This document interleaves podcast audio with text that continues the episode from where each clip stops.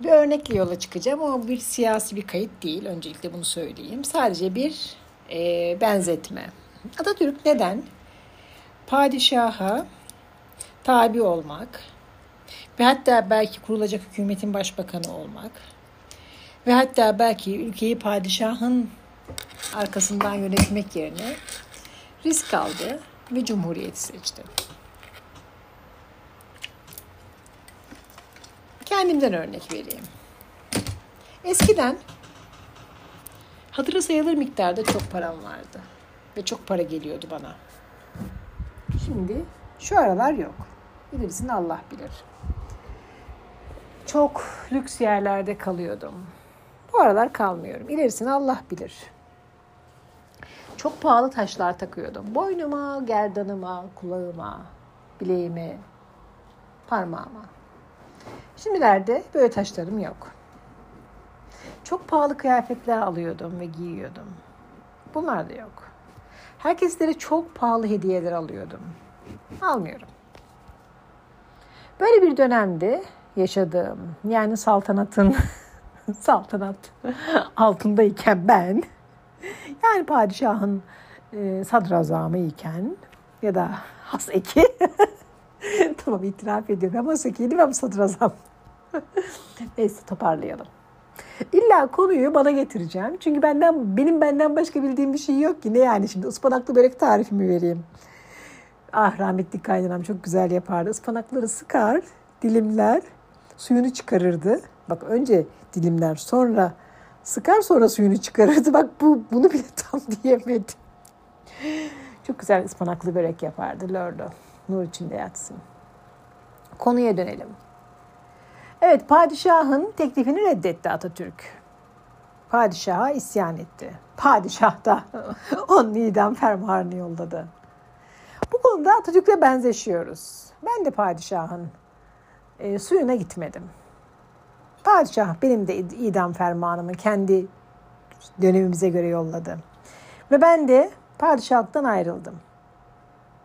Saltanattan ayrıldım. Ama ülkeden ayrılmadım. Topraklardayım hala. Padişah ülkeyi terk etti. Evet bunu da itiraf ediyorum. Durdum bir de padişahın dedikodusunu yapıyorum. Padişahım sen çok yaşa. Neyse düzeltiyoruz. Atatürk neden padişahın e, altında kalmayı reddetti de daha güvenliydi. Mesela çok daha emin yürürdü. İstanbul'da misler gibi arkasına padişahı ve halifeyi alırdı.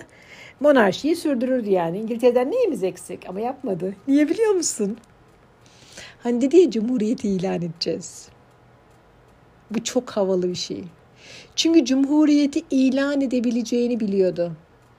Ve çünkü ilan edeceği cumhuriyetin yani padişahlık devam ederse 200 senede alacağı yolu 20 senede alacağını da biliyordu. İçinden geldi, biliyordu.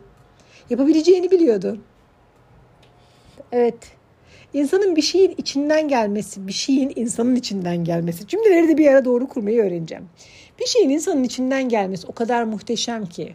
Öyle muhteşem bir enerji veriyor ki insana. Mesela saraydan ayrıldı. Ankara'da zor şartlarda, işte Erzurum'da, Sivas'ta zor şartlarda yaşadı. Çadırlarda yaşadı evet ama kendini çok havalı hissetti. Benim şu an kendimi havalı hissettiğim gibi. Ben de kendi cumhuriyetimi kuruyorum. Zeynep'in cumhuriyeti. Zeynep Reyhan'ın cumhuriyeti. Bu cumhuriyette e, ne için gelmişsek, üzerimize neyi taşıyorsak, bu bize yük oluyor taşıdığımız şeyi eğer ortaya koymazsak. Bunu ortaya koyabilme ve gerçekleştirebilme ve tamamlayabilme ve bunu insanlığın hizmetine sunabilme gibi bir anayasamız var. Ve bunun için gerek ve yeter koşul şu. içimizden gelmesi. Hani padişah dedi diye kurmuyoruz monarşiyi. Ben kendim bu topraklara demokrasiyi getirdim.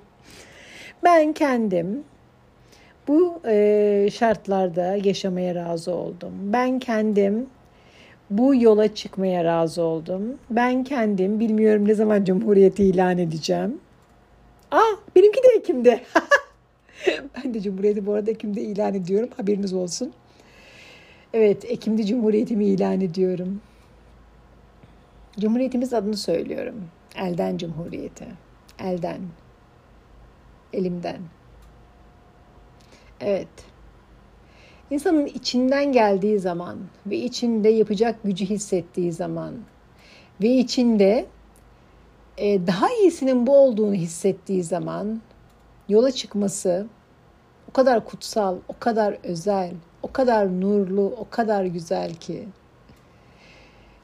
Bir kez daha rahmetli Atatürk'ün önünde saygıyla eğiliyorum. İçinden gelerek çıktığı bir yolda çok zorlandı ama çok havalı bir iş yaptı. Padişahı değil de kendi hayallerini seçti. Kendimi Atatürk gibi hissettim desem acaba narsistliğin gökdelenine kaçak kat mı çıkıyorumdur? Bu tabir de benden tarihe geçsin. Narsistliğin gökdelenine kaçak kat çıkan Zeynep Reyhan. Dilerim hepimiz içimizdeki narsistin gökdelenine kaçak katlar, kaçak gökdelenler çıkalım. Buradan aya doğru çıksın gökdelenlerimiz. Ya da dünyayı herkes kendi gökdeleniyle bir kirpiye çevirsin. Hayallerimizin, umutlarımızın, inançlarımızın, bilgimizin, düşüncemizin, yeteneğimizin, aşkımızın peşinde koşalım. Başka neyin peşinde koşulur ki? Gerisi teferruat. Sevgiyle huzur içinde kalalım.